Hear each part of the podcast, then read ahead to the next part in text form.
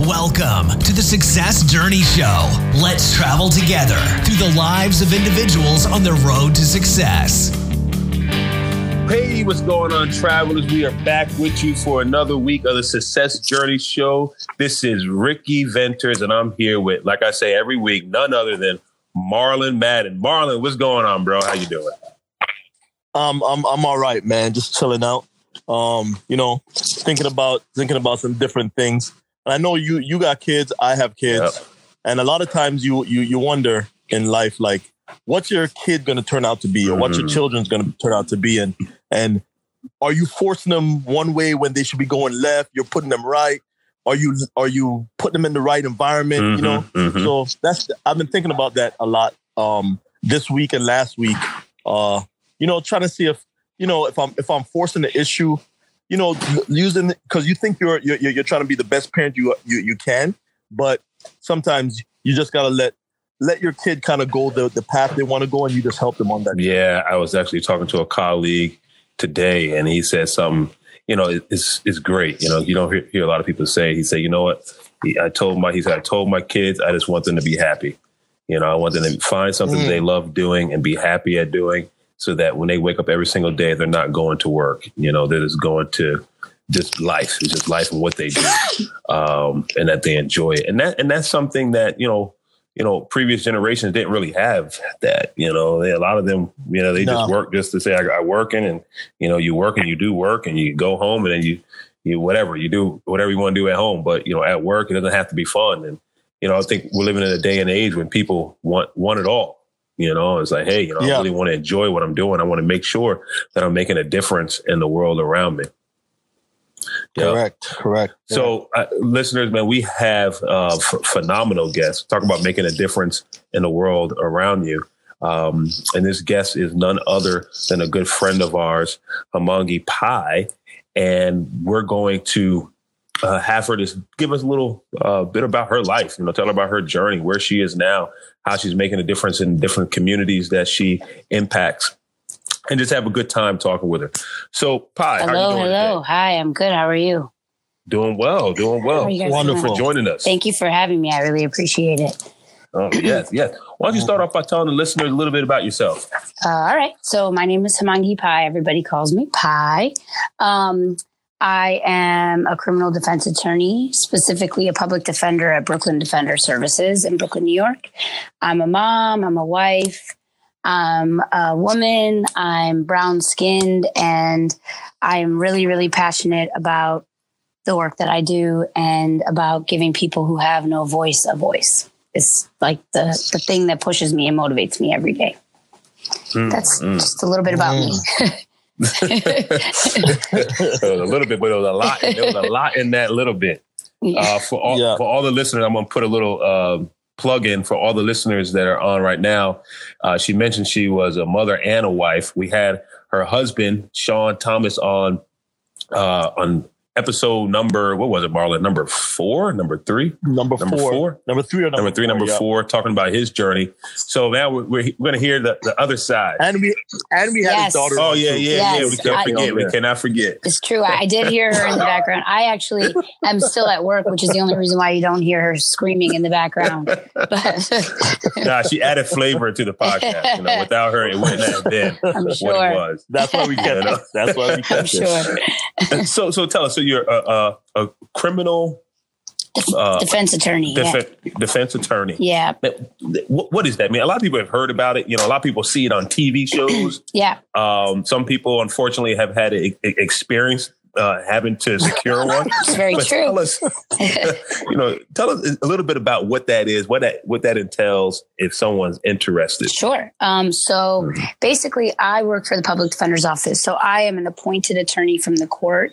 Um, I, if you're uh, unfortunately accused of a crime um, and you cannot afford an attorney, I am the I'm one of the attorneys that is uh, appointed to represent you and assigned by the court to represent you in your case. Um, I have been a public defender for almost 10 years. Um, I am currently a senior trial attorney in my office, which means I pick up all levels of felonies and misdemeanors. Um, I just recently got promoted to the homicide unit in my office. So that means mm. I can mm. pick up murder cases as well. Um, and, uh, yeah, um, I pick, I basically meet you probably on one of the worst days of your life. Um, and if you're, if you are, if you are accused of a crime, um, and then I stay with your case until your case gets resolved. Um, that could mean taking a plea. That could mean going to trial. That could mean going to a hearing and getting all the evidence suppressed. Um, and uh, I'll stay on until the very end of your case. I'm not. I am. Uh, I do not take money from my clients. I'm not a private attorney. I all of my cases are appointed by the court. So um, mm. we get a bad rap in the, um, yeah. media and stuff like that, but it's we work really incredibly hard. And the one thing I will say is that um, public defenders don't get paid a lot. I'm, I'm fortunate because my job has a lot of resources and we're very, very well known um, in the nation. So we do get paid probably better than most. But if we were, if, you know, if I was working at a firm or something like that, I could be making way more money than I am making. So most of us, I, if not all of us, are really in it for the work itself. And we work tremendous. I mean, right now it's 8 46 p.m and I'm still at the office, right? Um, I've been, mm. I came in this morning at nine. So, um, and I'll be back tomorrow at 8 a.m. and I probably won't leave again until eight o'clock tomorrow. So we're really passionate about, well, I mean, I think I can speak for most public defenders when I say we're really passionate about the work that we do. And we are sort of the gatekeeper in a lot of ways to people's rights being completely trampled on and violated. So it's a, it's a mm. real honor to do this work. We meet some incredible people who unfortunately are um, in a really unfortunate and really difficult situation. And I, and people ask me this all the time, so I just want to get it out of the way. how do you represent somebody who's guilty? Uh, how do you mm. represent somebody that you know has committed a crime? And I personally don't care whether or not you've committed a crime. My job is to make sure that the state is able to prove their case, that I hold the state to their burden, which is to prove their case beyond reasonable doubt. And if the state can't prove their case beyond reasonable doubt, then there is no reason why you should be uh, convicted of a crime. Um, the minute we start to uh, we start to um, decrease that burden. And the minute that we start to give, you know, we, we, we sort of fall back on sympathy or we fall back on all these other things, emotion and things like that.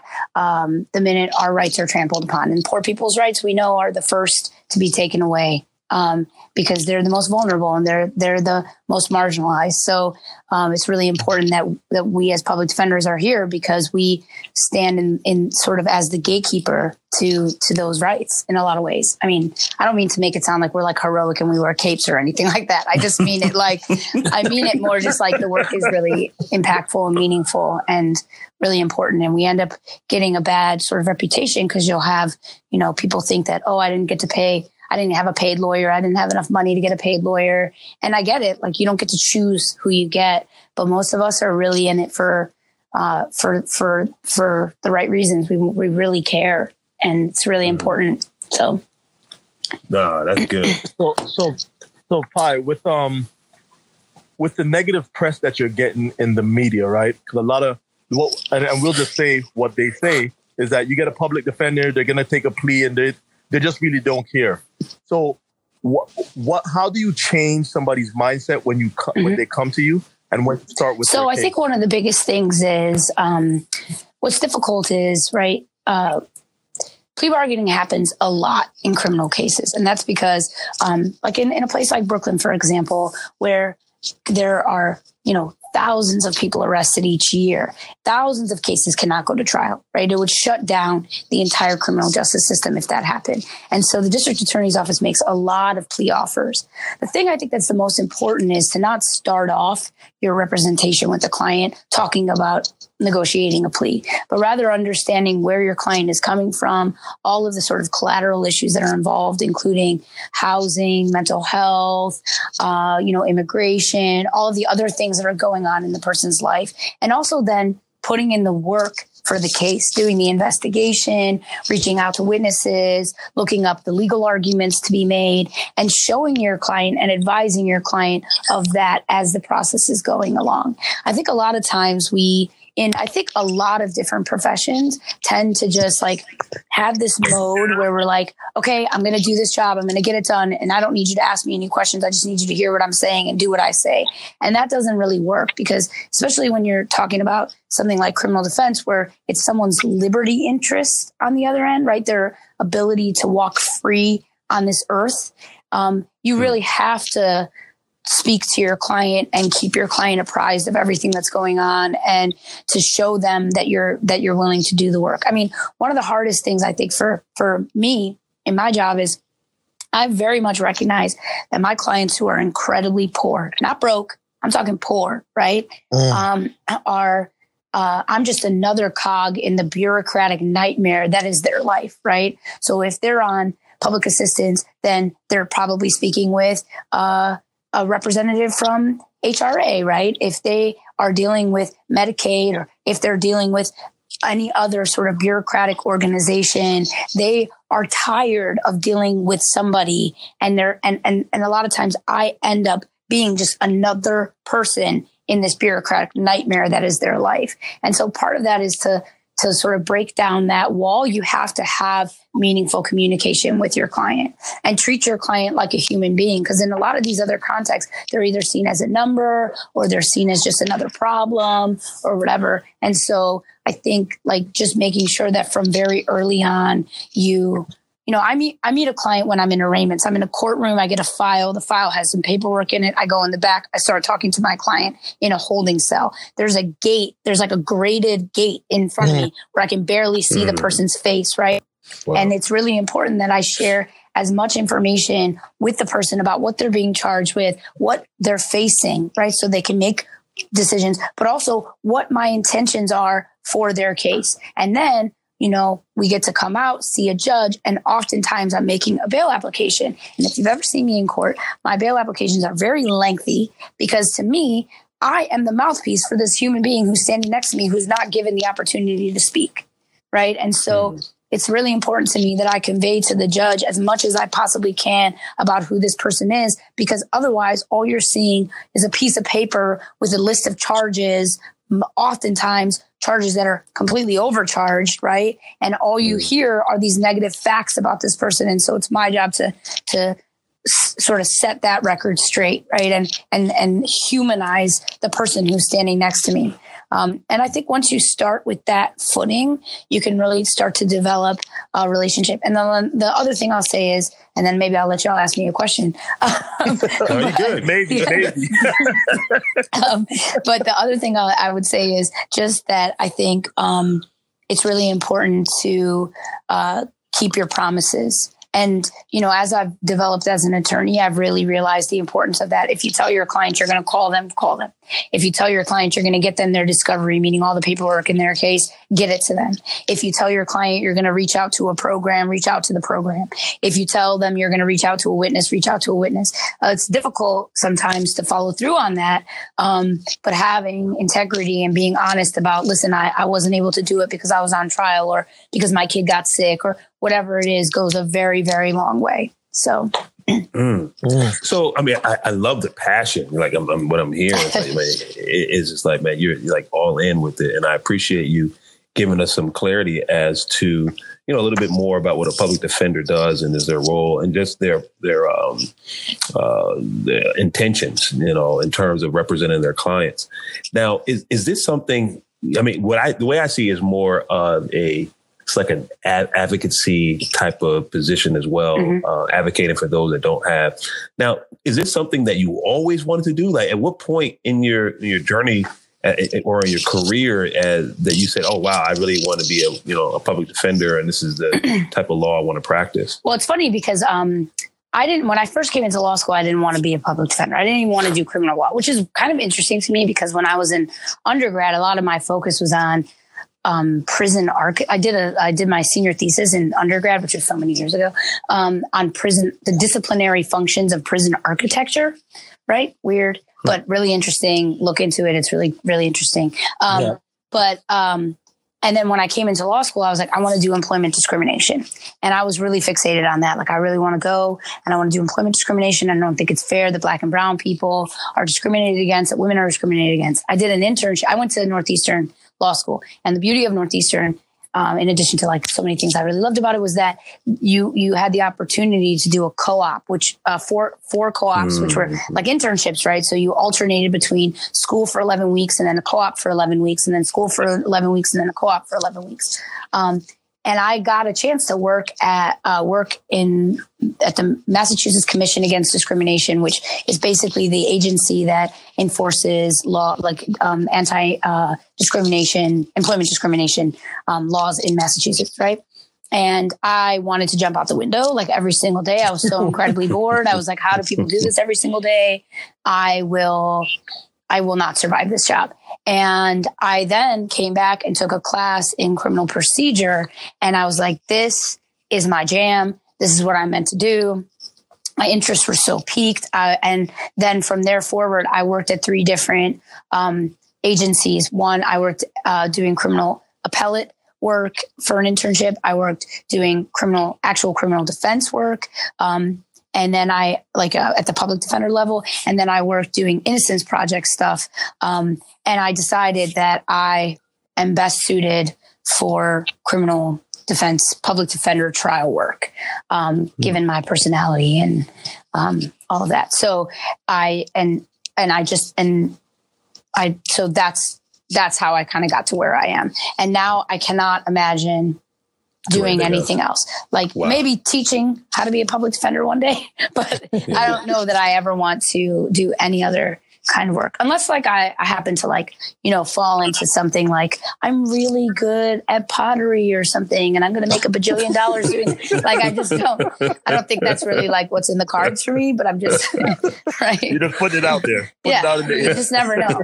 I mean i did Remember. take a pottery class and i was like an ultimate fail so i just uh, i don't think that's it for me Remember Maybe, the I mean, idea started here, though. Remember right, the idea truth. started. Yeah, right. Sean did buy me a violin one year. I took one lesson, so you never know. You never know, guys. oh man, love it, love it. No, you know it's um, look looking at you know even with your journey, and you know you're saying you fell in love with it. You know, I know it was the road wasn't easy, even getting to where you're at now. You talked about the long hours you got to put in um, just you know the, the, the, type of cases that you're exposed to and things of that nature.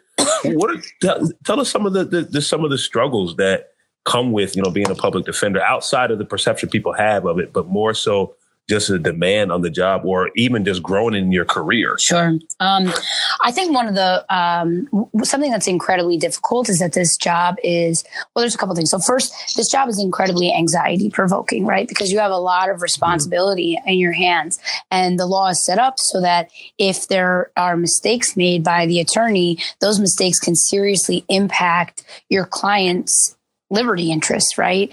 If you forget to do something or you fail to file something, it can become you you you can be put, in a your client can be put in a situation where they have now waived that right? And it's your fault that that happened. So that that piece is incredibly anxiety provoking. Also there's like a real level of uncertainty with this job. Like you don't know what's going to happen at trial. So you can prep something as much as you possibly can and then something will happen and you're like wow i was not prepared for that at all you know? And so there and you're always ready you're always waiting for that right? There's always that you're always i mean you try to be as prepared as possible and then something happens and you're like what where did that come from? Um, so there's that. But more so, I think, is the emotional toll that this job takes. There's a lot of secondary trauma that happens because you see a lot of really terrible things. And people assume, I think, in a lot of ways, that the, that the secondary trauma comes from the, the nature of the charges, which is true. We see some really heinous, really terrible things, right? Uh, child sex cases, attempted murder cases, actual murder cases, right? Um, rape cases, things like that. You see a lot of gruesome things. But but what you but I think what's hardest for me and what has been hardest for me is seeing your clients get railroaded by the system over mm. and over and over and over again. Mm. Seeing how like I just came today and all weekend basically I've been going back and forth to these protests outside of the Brooklyn Metropolitan um, Detention Center, which is the federal um, detention center here in Brooklyn, yeah, New York. Yeah, and they haven't had heat since Monday. And um they and and the thing that's interesting, I don't even practice in federal court, right? But this is to me is just such an incredible injustice. And I know a lot of federal defenders and I know a lot of, you know, this is my this is my work, right? I came from there because I, went there because I'm like, this is insane. We, why why why isn't the entire city of Brooklyn out here, borough of Brooklyn out here protesting this? These are human beings that are locked up in cages waiting to go to trial. They haven't even been found guilty, right? And we don't even, and not even if they had been found guilty, should they like be, these rights be violated? But we're not even at that stage yet, right? And we don't care whether or not they're freezing. The temperatures here on, I think last Thursday was three degrees, right? And so you and, and, so so that piece seeing that kind of stuff happen over and over and over again hearing the lives and stories of your clients and the traumas that they have experienced for um, i think about six and a half seven years of doing this work i uh, before getting promoted i was in the youth unit so i worked specifically with young people charged with crimes as adults so you're looking at anyone from the age of 14 through 24 is like the age that we sort of like cut off for um, for youth here uh, in my office. And so I worked with that population for so many years and to hear about and to see the traumas that are inflicted on these young people is devastating to see how little worth our young people have in their own lives and in their own mm-hmm. Like ability to move forward and their own uh, progress is just it's it is heartbreaking and that piece, I think, is one of the hardest pieces to mm. deal with. And I can see how people can fall into really terrible habits, um, like drinking or drug use or, you know, suicidal idea, that, that kind of stuff, because it's just, it's really easy to go there because it feels when you see it day in and day out and you are at least in terms of the system, seen as somebody who has like a voice, right? And you can actually mm-hmm. try to effectuate some kind of change, but you're backed up against a wall over and over and over again.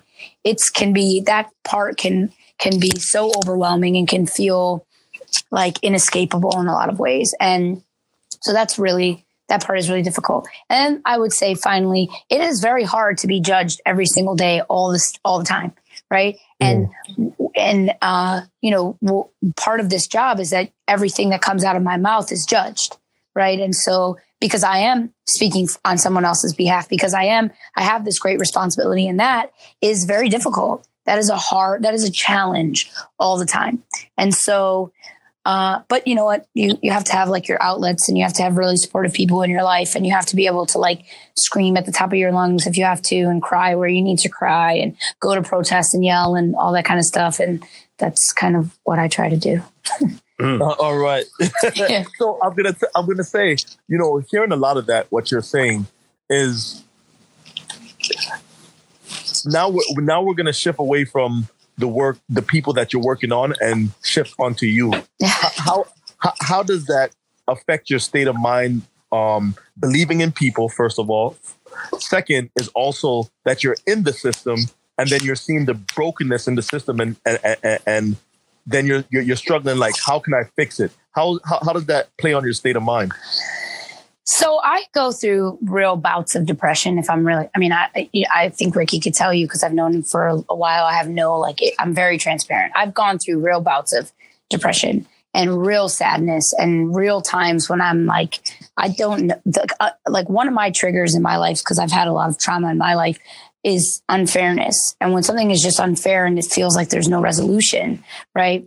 I it sends off all my triggers and I'm like I feel like I'm walking around like a wounded puppy and that happens to me often and my state of mind sometimes I, mean I go back and forth from like feeling completely defeated and like I can't pick myself up and keep it moving to like really really angry and like y'all better watch out cuz I'm pissed right and mm. so mm. um I just I feel like that sort of that that and that, and then also feeling a little bit like well I am part of the problem right because I am a player in the system like you said um, but I feel like I feel like we have this system so there's no option for me to get out and my clients yeah. can't get out right like so mm. uh, who am I to yeah. just bounce and because it's not they can't go so I mean I yeah. know I have the privilege of going but why do I have to exercise that privilege how can I mm-hmm. exercise that privilege? So just having that, and then you know, I have a really great partner like like Sean. Y'all heard he's real enthusiastic and really like positive and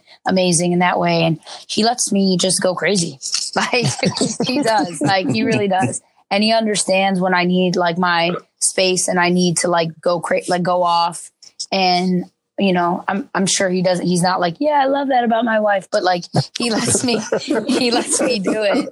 Um, yeah, and church, right? Like I have my I have church, and I really I find myself if you ever come to my church, you'll often see me hysterically crying during like the praise and worship because I just feel like I'm just like God, I don't know where to put all this, so help me out, hmm. right? And like and I mean, I've come to church after like a really bad, uh, you know, a really bad week at work or a week where I'm really scared for a client and I'll just cry it out and beg God for like whatever mercies and grace he can give because I'm just struggling. So, and I also have a really, really dope daughter who is like just the greatest thing that ever happened to me and probably my number one best accomplishment, if that you can consider that an accomplishment. Um, and uh, she like really keeps me grounded and she reminds me of like what is, you know, what I'm fighting so hard for because I want her to have like a, she's brown and like, I want to make sure she's safe when she gets older and that, yeah, you know, yeah, yeah, yeah. all of that. So, you've been listening to the Success Journey Show. You can check us out on our social media on YouTube, Instagram, and Facebook. Also on our website, thesuccessjourneyshow.com. Enjoy the rest of the show.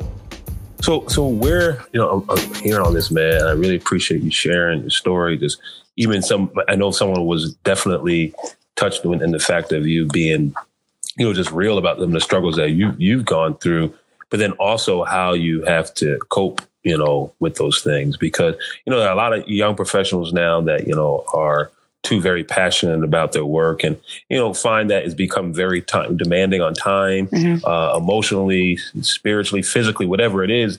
And a lot of people don't have an outlet, you know, to, to, to kind of just, you know, level them back out, you know, as much as, as much as they can.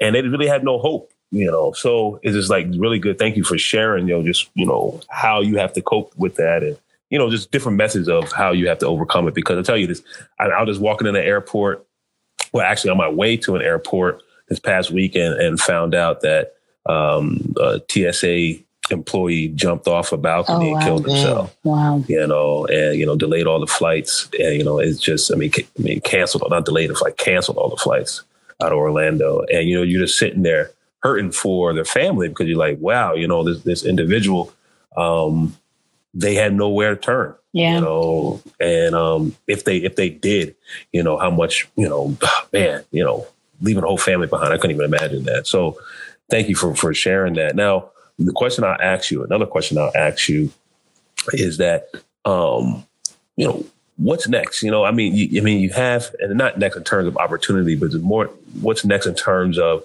you know, where where would you like to see more of? Like, you know, what, what where do you feel like you, you want to impact or your impact to grow to um, in this area of focus that you have?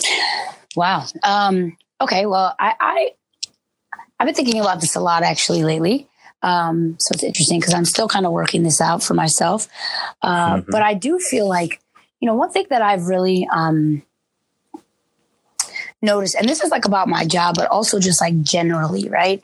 Is that I think I think we need to spend more time as like a society being more transparent and sharing our our like struggles with each other. So just like a little one thing that I've realized in the last couple uh maybe like 2 years of my life is this. I spent a lot of my time focused on my traumas, right? And I convinced mm-hmm. myself in my mind that my only worth was my trauma, right? And so I, I, I felt like people only liked me because I have this sort of like after school special kind of life where like all these sort of like dramatic things have happened and like, you know, and, and that's the reason why people like me. And I, I started having this like spiel. I felt like almost that I was just telling people like, and then this happened and then this happened and then my grandma died in our pond in our backyard and then this happened and then this happened in my life. And, um, and I and I and I stopped like actually developing and growing as a person, and just was so fixated on those things that have happened to me. And what I what I've what I've realized is, um, in the process of that, I like sort of dumbed myself down, and I like I wasn't really uh, learning as much. I wasn't putting myself out there. I wasn't, um, while I was like doing work at my job, right? I wasn't connected to like social justice issues. I wasn't following through on a lot of things that I said I wanted to follow through on because I was just so, I was so wrapped up in this, like, well, I can't better myself because if I better myself, then nobody will want to be around me because people only want to be around me because I am this like trauma filled nightmare. Right. And so, hmm. um, Okay, so I say all that to say wh- where I kind of feel like I'm going and where I kind of see myself going is I-, I don't know exactly how to do this, but I would love to tie in with my practice because I do uh, meet a lot of people who are really struggling and a lot of people who are really who've who've had really hard times like much much harder than mine. And i would love to to sort of tie in the things because i went to a lot of trauma therapy because i experienced a lot of trauma in my childhood and stuff. And so um, I, I went, I've been to trauma therapy for like almost 10 years. I just recently stopped because that is very expensive. Um, and, um, and, um, so uh, I would love to figure out how to tie those two things together. And I do know that there's like a lot of work being done in very stressful jobs like this um, and other jobs where where there's like secondary trauma, uh, like specialists coming in to to meet with um, employees and things like that, and like and help employees who are in stressful situations.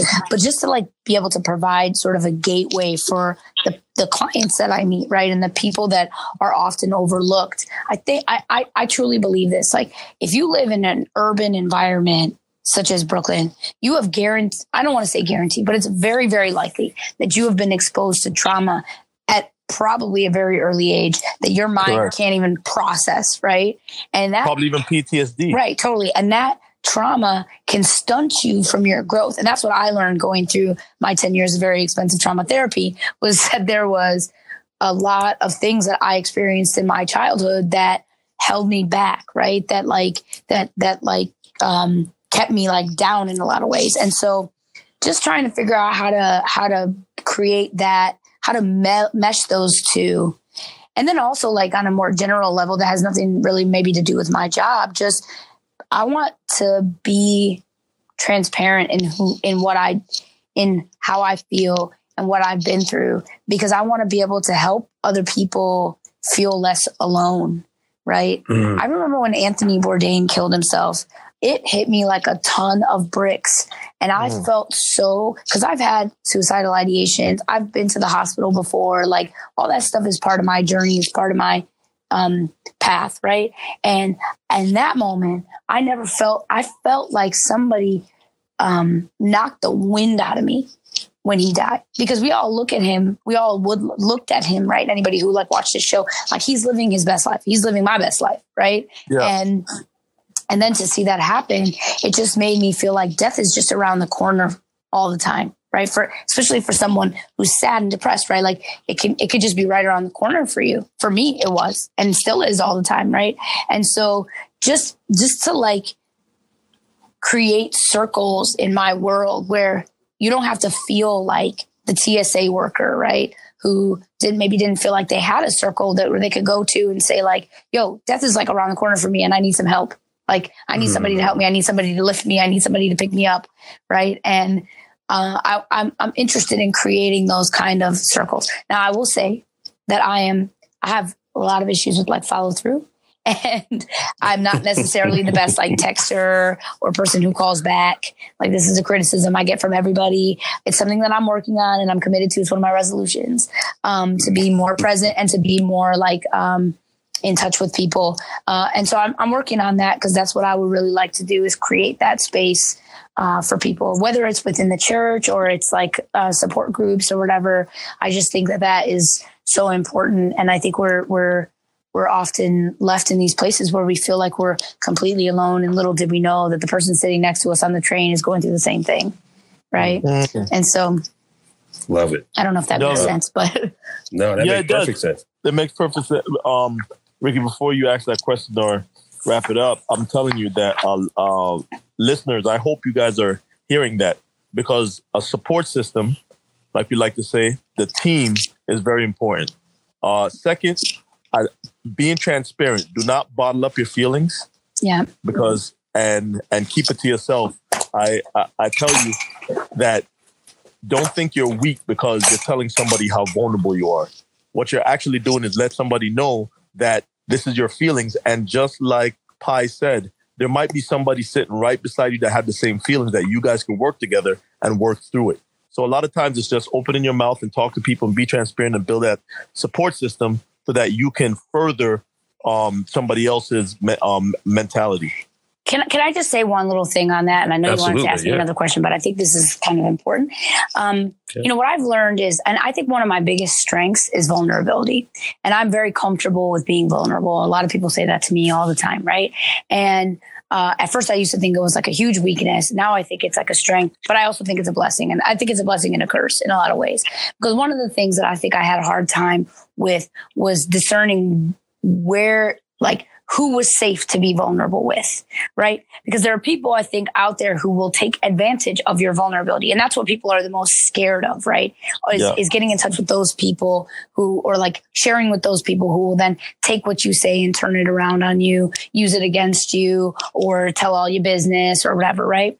And I think that, um, what I've learned in my like journey is that uh, you know, you, you have to pay attention to what happens when you do share with someone else and the sort of the feeling that you have. I think we have a tendency not to trust ourselves and to think like we don't, we don't, like, we don't know whether we don't trust ourselves. And so I think just being aware of that and sort of feeling out where you are vulnerable and when when you're not right? And i don't say that to i'm not saying that to say that you should be very careful and you shouldn't share with anybody and you should only like know someone for 10 years before you start sharing. I don't think there are any prerequisites like that. I just think like just like being mindful and being careful. And when when a red flag goes off in your brain right or in your head just paying attention to that because those are important like triggers and things for us right? And and and being aware of that. I was friends with somebody for years for years and she was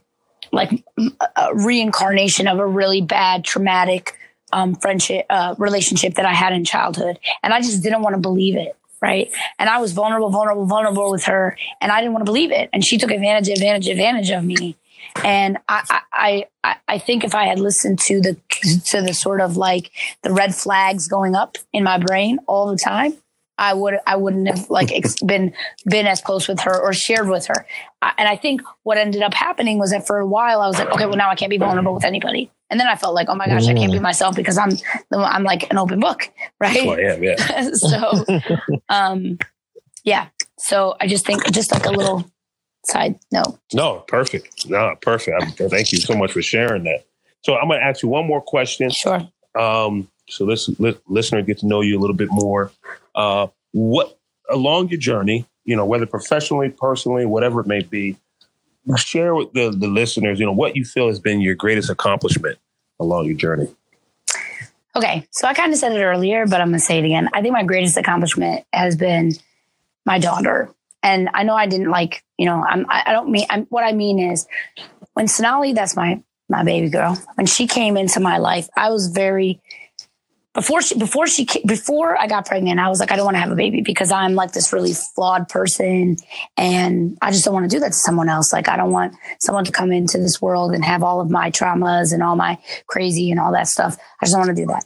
And then uh, you know, we decided to have a baby, and there's a whole process, which I could tell you on a different podcast. And um, and um, and then so we so so we got pregnant, we had a baby, and after she was born, I was like, you know what, it this little person is looking at me at least for the first X amount of years of her life for survival, and she's going to be looking at me to like to she's going to emulate me, and so mm. my my um I think my biggest accomplishment to date is reminding myself of that all the time, just because it makes me want to be better because I don't I don't want to be better for Sonali, right? I want to be better for me so that she will always want to be better for her.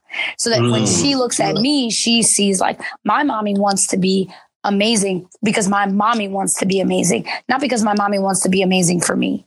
And I, I, I that has really motivated me in so many ways to get over so many things and to like push myself and push myself when things are very hard for me emotionally, when things are very difficult for me. Like I, when I say I had suicidal ideations. What I mean is this it is very easy for me to go to, well, who cares? I'll just die. Right. Like mm. it doesn't matter to me. I'll just die. Like I don't care. I don't even like enjoy living that much. So I'll just die. Right. it is. I'm, I'm that's crazy. it, the thing is, yes, it is kind of, I mean, I think it's, I don't, I don't know that you should, I don't know that crazy is no, like no, no, medical no, no, terminology. No, or, no, no, I don't mean like that. I just mean that. No, I know, I know. Yeah. um, I'm just adding a little levity. Um, yeah. No, but um, but seriously though, like it is very it it it was very easy for me to go there, right? And I I I have I have pushed myself to a place where that is not my and I, I don't mean it like it's my go-to like every single time something bad happened i was like all right i'll just die. I just mean like it's always in the back of my mind right? Like you could just end your life. It's just so easy. Who would even care right? And like mm-hmm. and now i it's that that thought is so far away because mm-hmm. this person is in my life and i will i if, as long i will not allow that to be part of my daughter's story that her mother mm-hmm. committed suicide right and so and i don't mean it like i sit around and think about death all day i just mean it like for somebody who's had that resonating theme yeah. um it's it I just don't want that in my life. Mm-hmm. And so my, I would say that my greatest accomplishment uh, during my journey has been recognizing that and then working as hard as I possibly can to move away from that um, and to like share that with other people so that other people don't can see that like it's a struggle for me too. I think a lot of people tend to look at me and Sean and think like, oh my God, their lives are perfect and they're like so in love and they have a adorable daughter. It's like, no, we struggle. Like we have stuff going on. I struggle all the time. And that's part of the reason why I'm so transparent is because I want people, especially people of color, to know that like it's okay to struggle and feel sad and then like talk about it because it's hard being a person of color right? Like it's yeah. hard being a woman. It's hard it's all of that's hard. And so um, I would say Sonali and that sort of path has been my great one of my like I would say my greatest accomplishment. Also, like getting into the homicide unit in my office was pretty dope. Yeah, and, and, that's what I was talking about. That just like what you mentioned, what I was saying with that that's crazy is it's crazy that people that out on the outside would look in and yeah. think just like you said, it's a perfect world.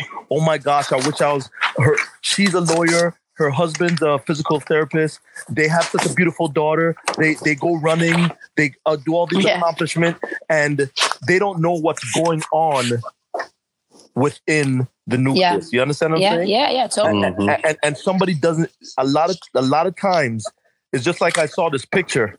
The people are on the other side of the the, the, the ridge, and they're looking at the person on top of the ridge, and they go, "Oh, it's easy to get up there."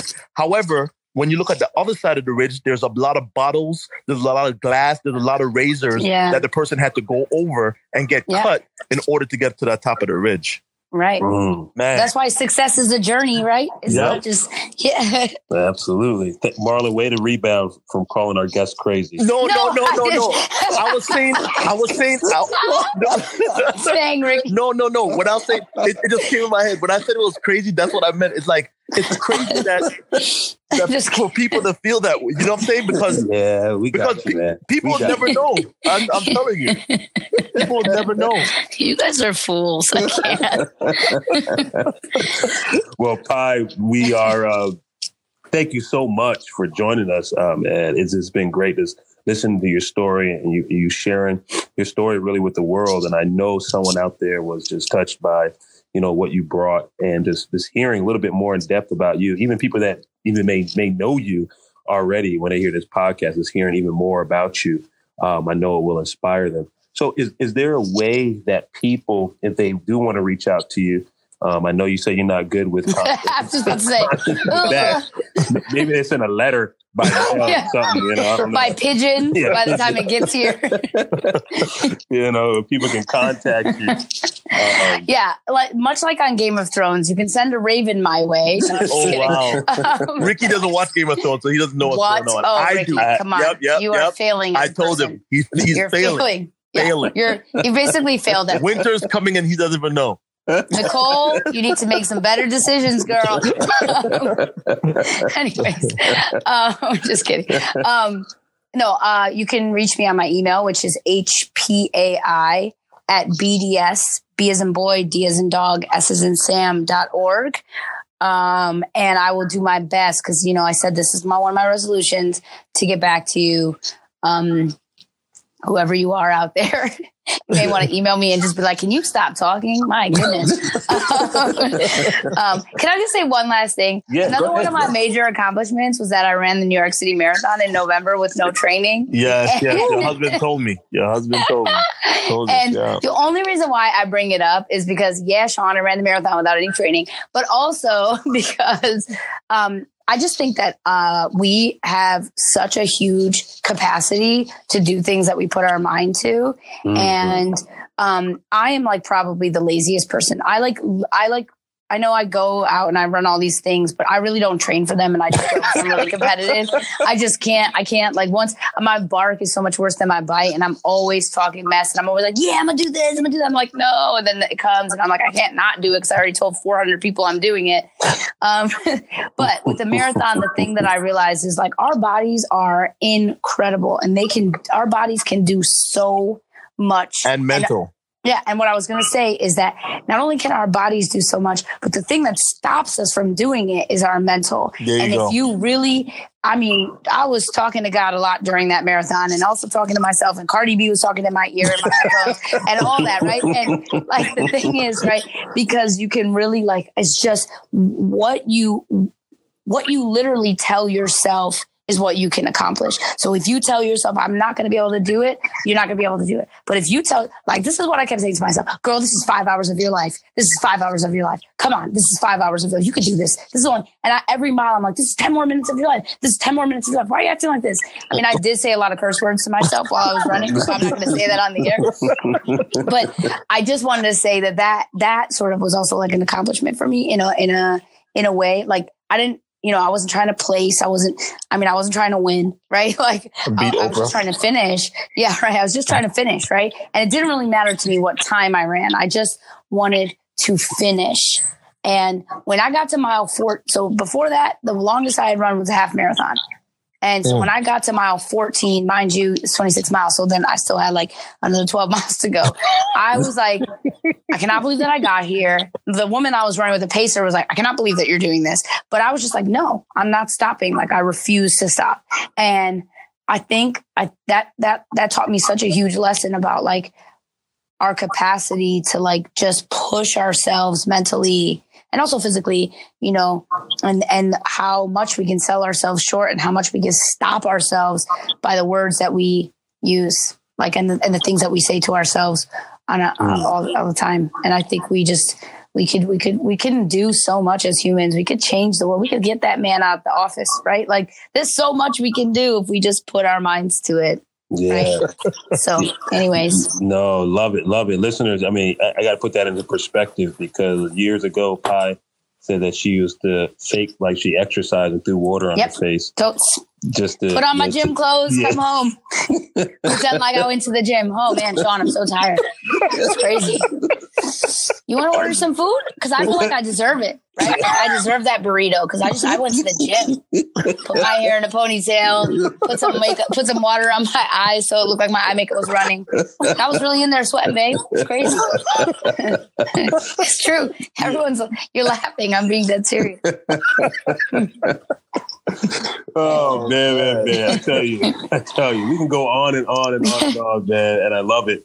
Um, but we're gonna let everyone, let our listeners Yeah. go. We thank you guys for tuning in for another week of the Success Journey Show. And just remember, you know, uh, if you're liking these shows, you're liking the guests, the conversations, you know, we welcome you to comment on our Instagram page, uh, Success Journey Show. Also, you can go to our website and subscribe to be a um, part of the Journey Squad at the successjourneyshow.com.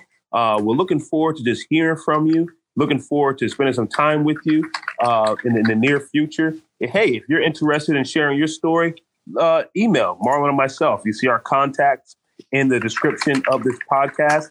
And last thing, if you are listening to an iTunes or Google Play or whatever your favorite podcasting platform is, why don't you just leave us a review? Whatever you feel is necessary or appropriate to what we have delivered. If it's a one star, hey, give it a one star. We, we just need some feed, we just want some feedback just to know how we're doing. So thank you. We hope they're all five stars though. Uh, I was about to say.